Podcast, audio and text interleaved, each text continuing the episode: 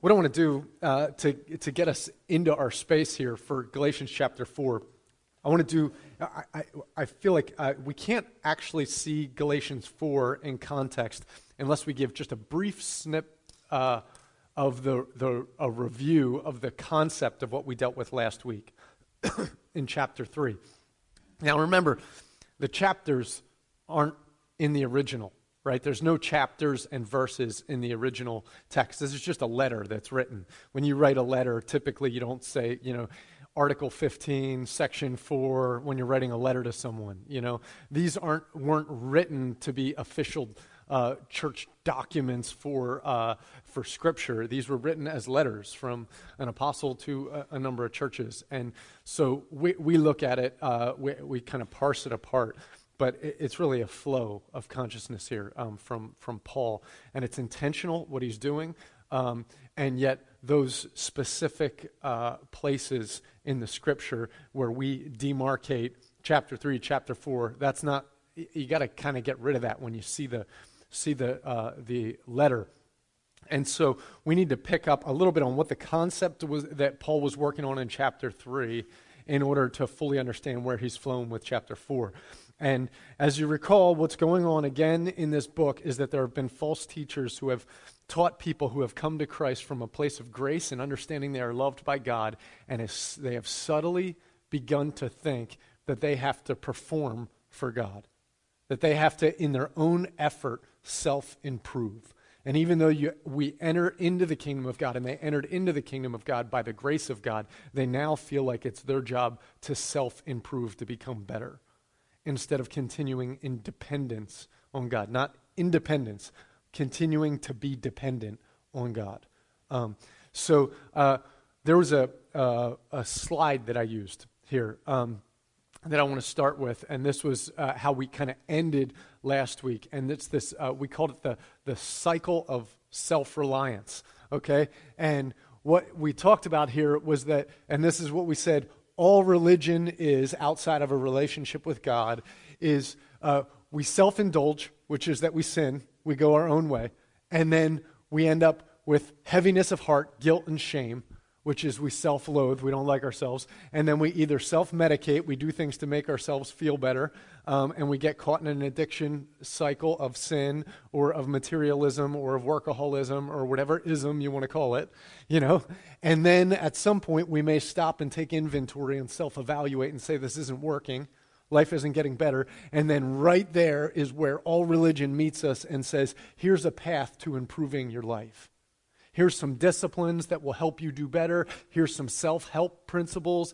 Here's how you can be a better person. And as we try to do that and self improve, we might see minor adjustments in our behavior on the outside for a period of time. And when that happens, then we grow in our sense of self righteousness.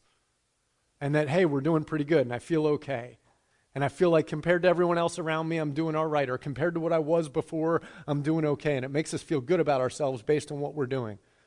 But the problem is, is when our confidence is in what we're doing good, it doesn't last because we can't sustain that. We can't be perfect and we fail.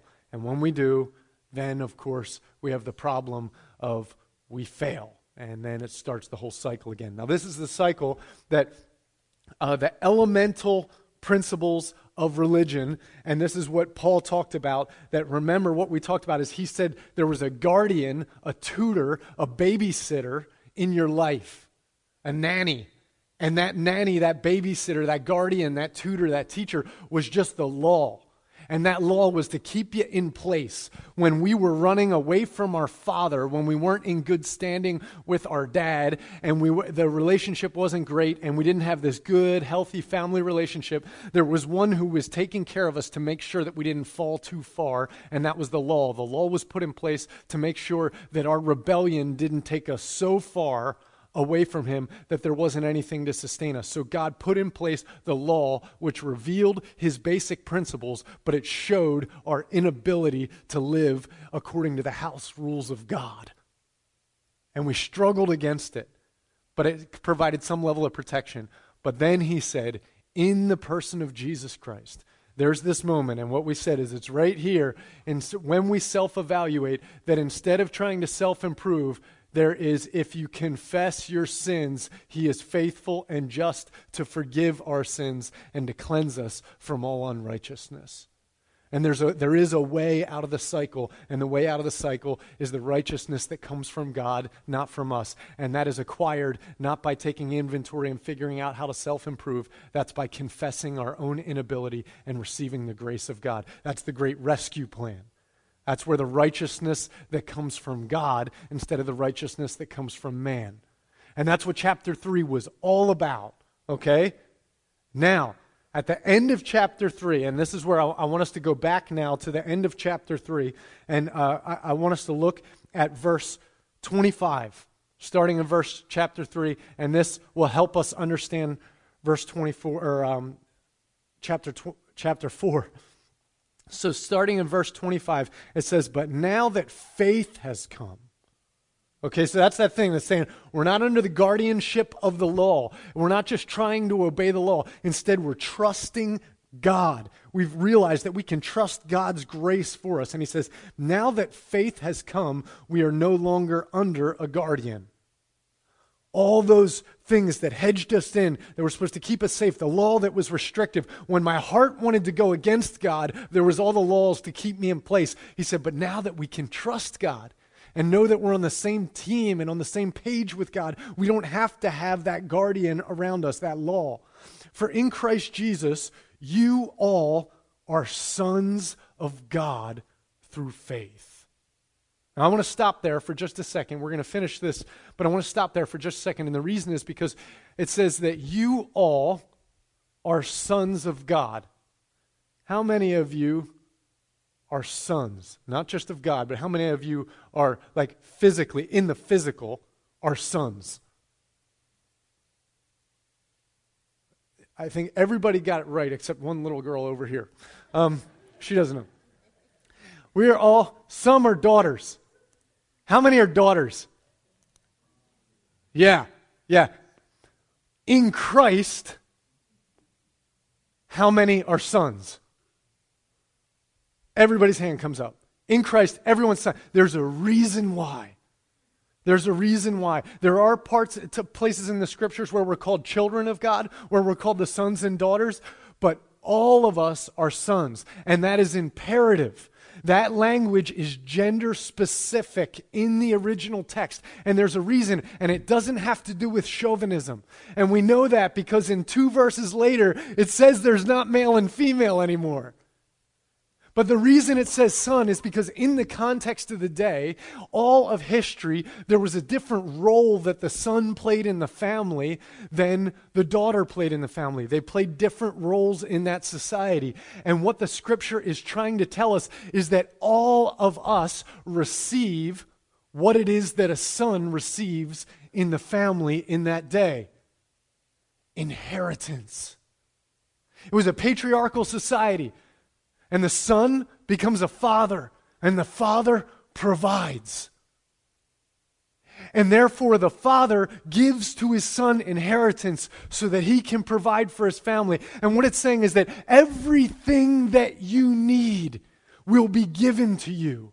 And it doesn't matter if you're a Jew, a Greek, a slave, a free, male, female, no matter what, you are now a son you are brought into that place where the firstborn son receiving this full inheritance to carry on the work. You now, each individually, are a part of that inheritance.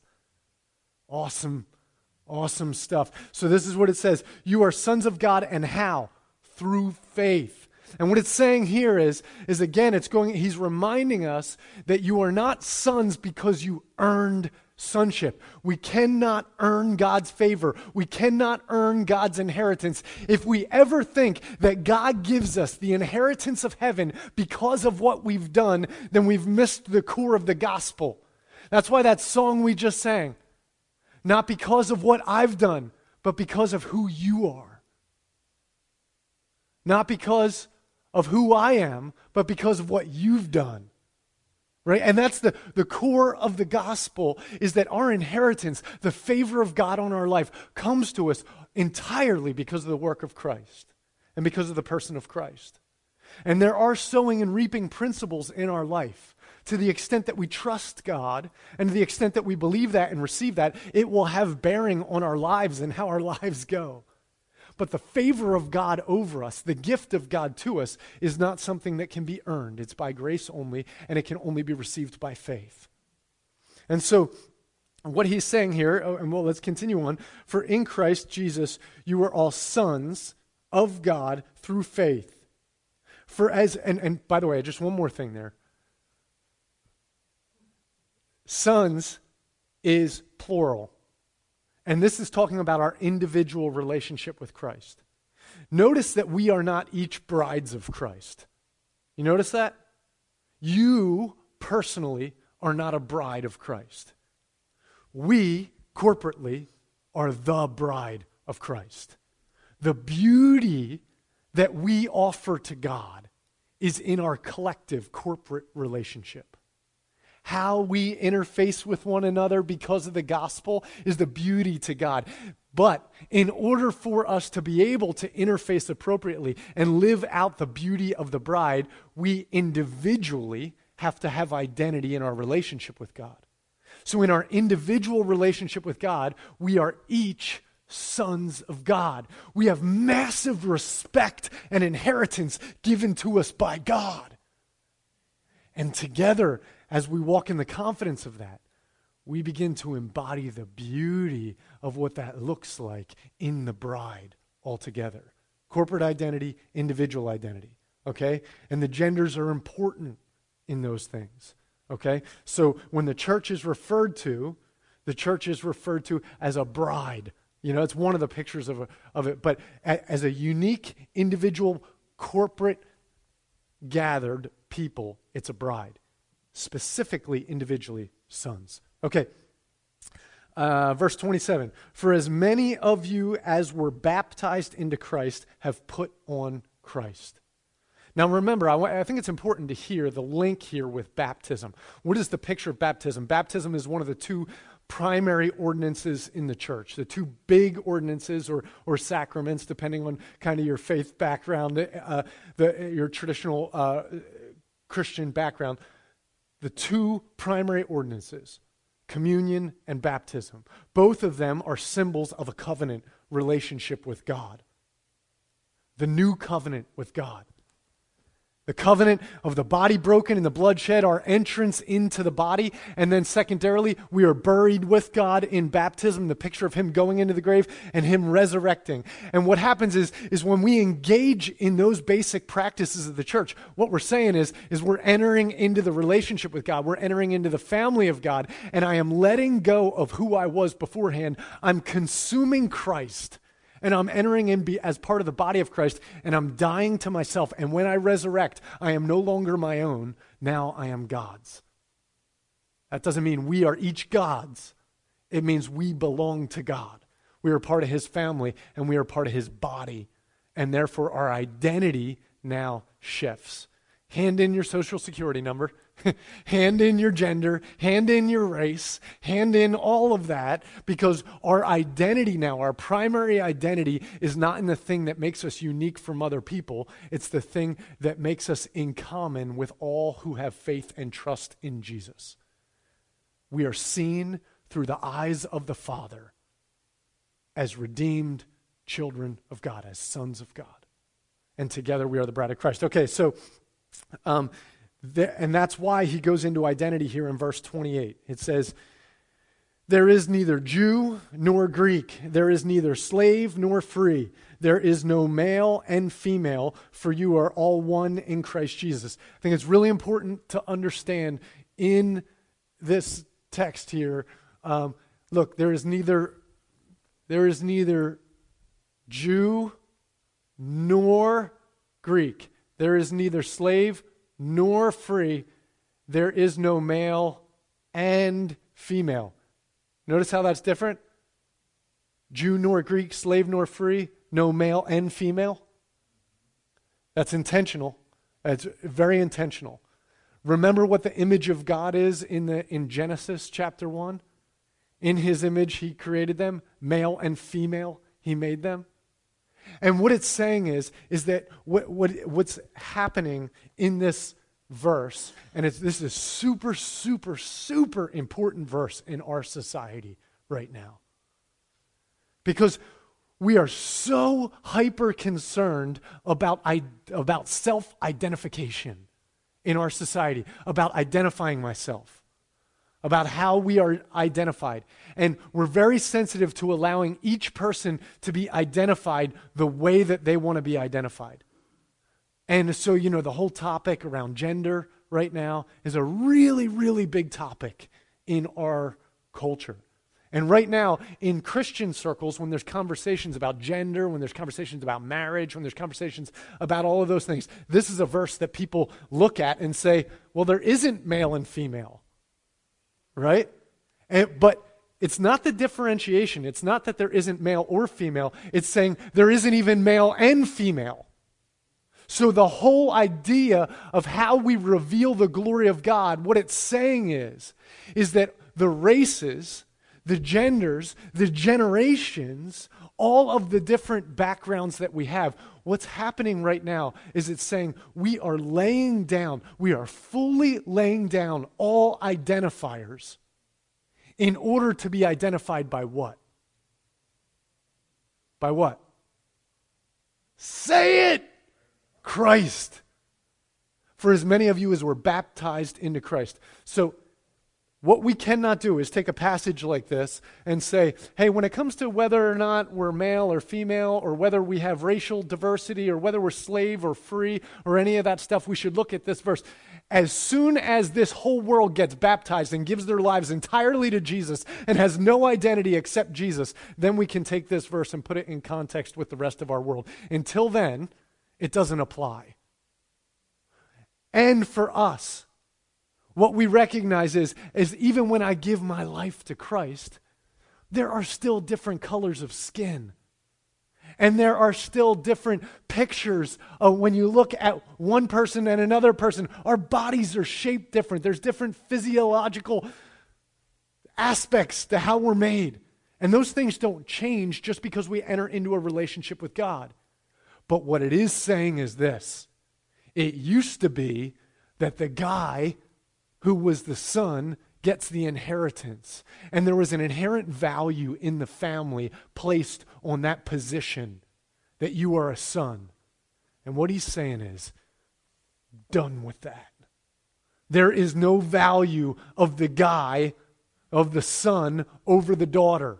There is no value of the Jew over the Greek. There is no value over the uh, land owning person versus the servant who's working for him. There is no value difference anymore. In Christ, when you're looked at through the eyes of God, I don't care what your job is or your background or your economics or where you came from or what your gender is or what your race is. In the eyes of God, if you've given your life to the Lord, if you've trusted Jesus, when He looks at you, you might as well be the king on the highest throne because He loves you the same as He loves every other Son of God, which is any person who trusts Jesus.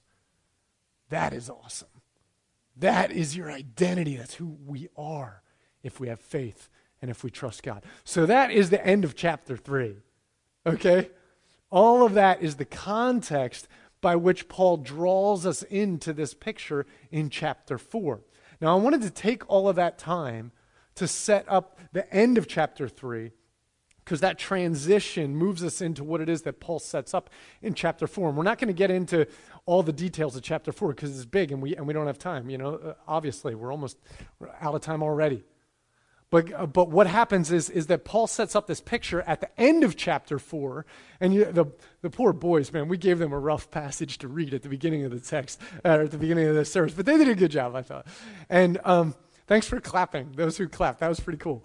Um, and uh, what you see Paul doing here is Paul sets up a picture then of two sons. He mentions two sons from the Old Testament in chapter 4. And he doesn't mention them by name, he mentions one of the moms by name. That's it. And who are the two sons he's referring to? Anybody remember? Isaac and Ishmael. Who were the sons of who? Abraham and Sarah. Well, Abraham. They're the sons of Abraham. One is the son of Sarah, one is the son of Hagar. And Hagar was uh, the servant of Sarah, right? There was a promise made by God to Abraham, and this is what he gets into. What, but this is what chapter four is about. But before we, there's one other thing that you got to see in order to understand that.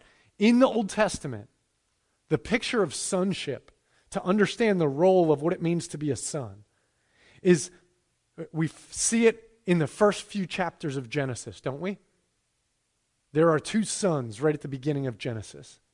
And right after the fall of man, the curse on mankind was first of all, it was going to be really rough for Eve. Not only she, ha, childbirth was going to be rough, and any of you moms can say amen.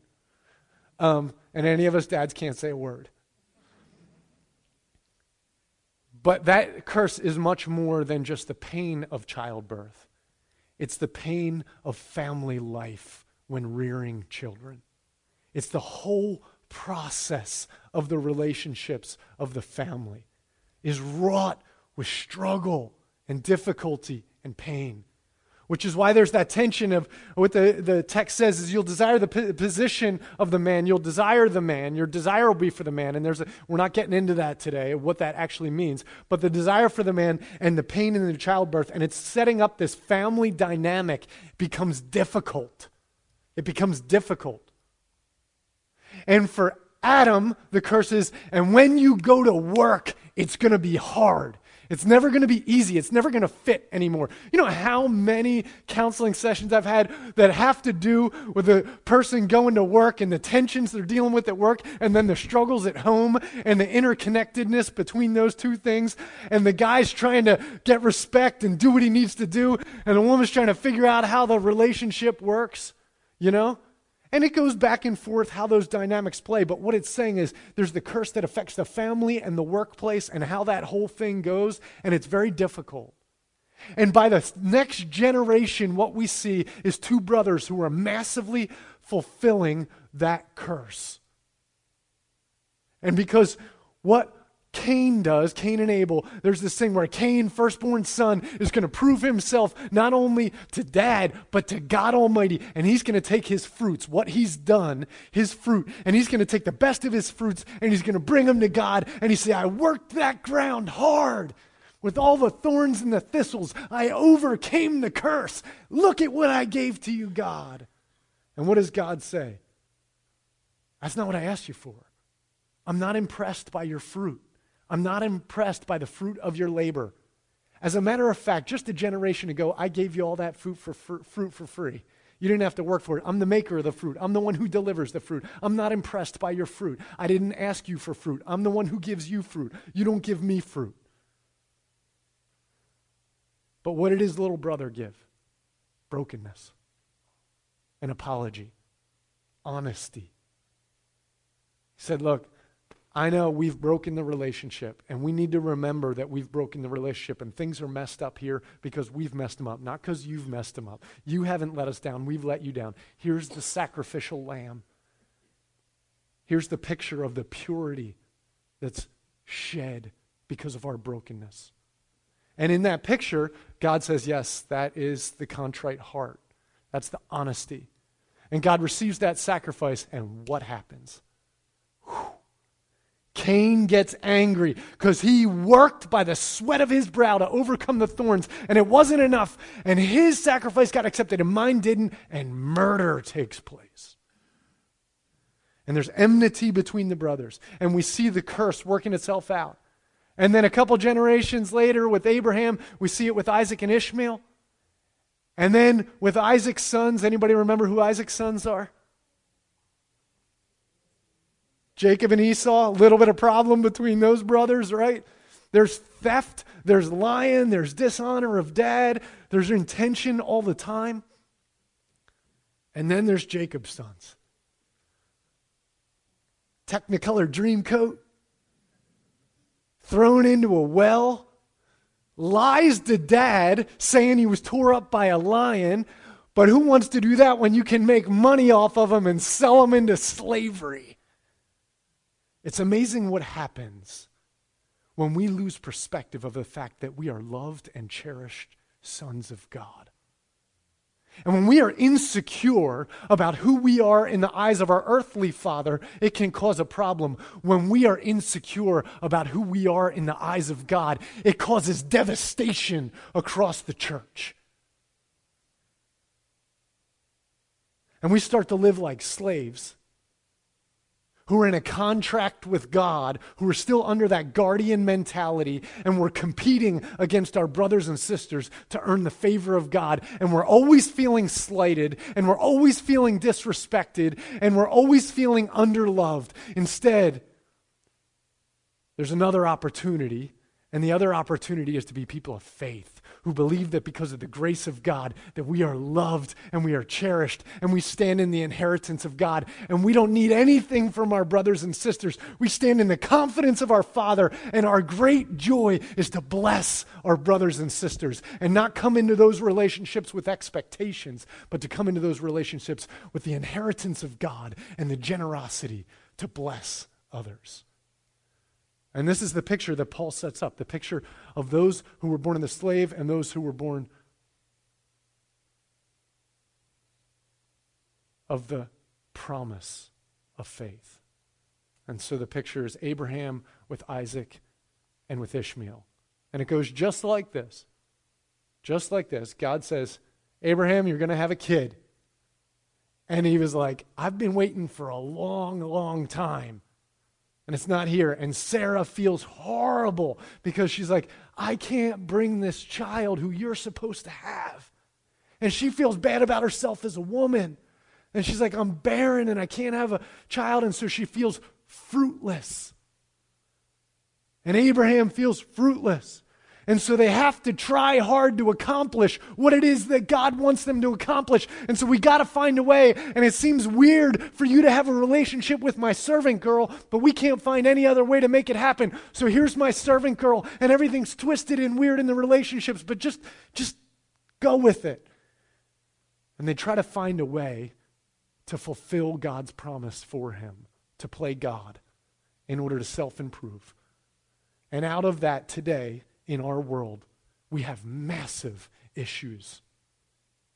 Massive issues that exist today because of a child, a single child, born from a relationship that wasn't out of faith. It wasn't trusting God's promise, but was trying to make something happen in order to prove God, in order to prove ourselves. And the funny thing is, is God redeems it and God blesses and he finds a way, but it's not without its consequences. But then there's this other child.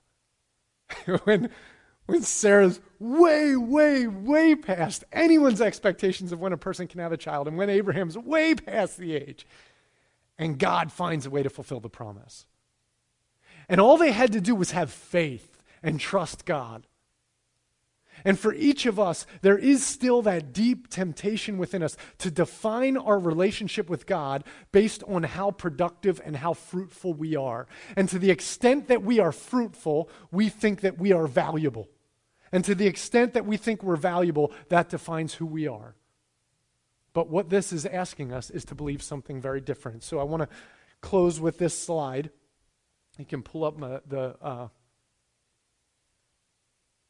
the um, next slide. Okay, so when you uh, meet someone, hi, my name's Tim. Nice to meet you, Dave. One of the first questions, of course, we ask someone is, What do you do? How do you contribute? What it is you do with your life, right? This is our significance, what we contribute. And what we contribute, then, we say, okay, this is how it works for pastors. I work, you know, obviously I connect with pastors all the time. The danger when you put a bunch of pastors together is they'll say, okay, what do you do? I'm a pastor. Oh, okay. You know what every pastor wants to ask, right? What do they want to ask? Yeah, how big's your church? In other words, how legit are you? Right? How, so you're a pastor. Significance, what you do is you pastor. How good of a pastor are you? And how good of a pastor you are is defined by how many people are in your church right? Any industry, any job, any role in society has the same thing. I'm just saying that because that's the thing I do. But each, each one of us has that thing. What do you do? And then how good are you at what you do? And the better you are at what you do, the more you figure out who you actually are. So I am what I do. And I am valuable to the extent that I do it well. And that is the curse that was put on men, particularly on men that you will work the ground and it will be hard. And the reason it's going to be hard is because you're going to try to prove that you are a good, legit son of God. So you're going to keep working and keep working in order to gain respect. And that fills that cycle of how to self improve. But the grace of God says this it says something very different. It says, who you are is not defined by what you do who you are is defined by what God says you are, what He's done for you. So, right here in this moment, our core identity is found through what? He says, There is the child who is born of the slave woman, the one who's the, the kid who's like, the more I try to do for, for my master, the more he'll approve of me. But then there's the other, the one that's born of faith, that says, Who am I? I am who my Father says I am. My Father says I am loved. My Father says that I am special. My Father says that I have an inheritance. And my leg- sense of legitimacy is not found through what I do. My sense of legitimacy is discovered by remembering who I am. And to the extent that I remember who I am, is the extent to which I start to actually have true significance in the world because the fruit of the Spirit starts to work through my life. And I start to bear love and joy and peace and patience. Now, here's the, here's the thing at the end of this picture. When we look at our lives, and this is what the Galatians had to ask, and this is what we have to ask right now. When I look at my life as a Christian, how do I discover how good of a Christian I actually am? How do I figure that out? How good of a Christian are you? Well, I want to argue that there are not levels of good Christian and bad Christian. So you can't be a better Christian or a worse Christian. You can either be in Christ or not. That's what you got. That's the options. They're the only options the Bible gives. And my whole job now in life is not to perform to be a better Christian. My whole job in life is to believe. To believe that He is good.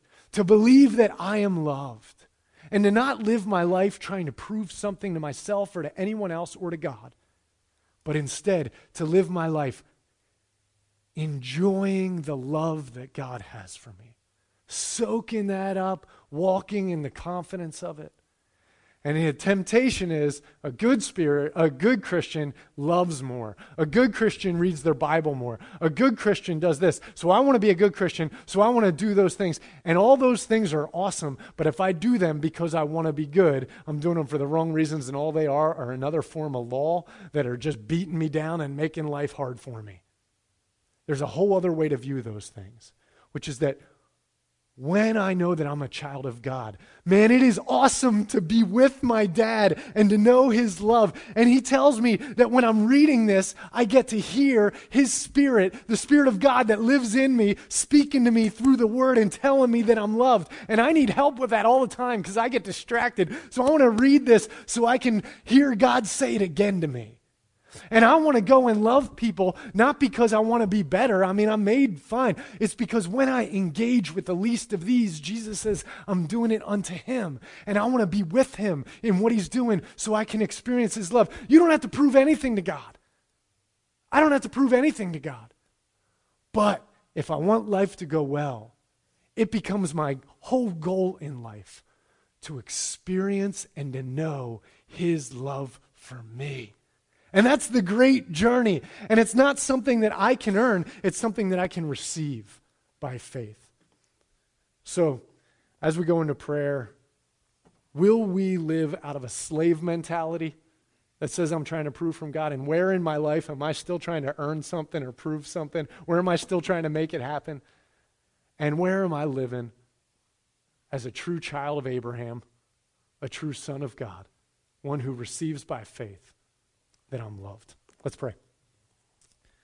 I think um, for the prayer, uh, those of you who know it by heart can recite it with me. Um, what I want to do is I want to recite the lyrics of the first verse of Blessed Assurance. Blessed Assurance, Jesus is mine. Oh, what a foretaste of glory divine. Heir of salvation, purchased of God, born of his Spirit, and washed in his blood. This is my story, and this is my song, praising my Savior all the day long. This is my story, and this is my song, praising my Savior all the day long. Amen.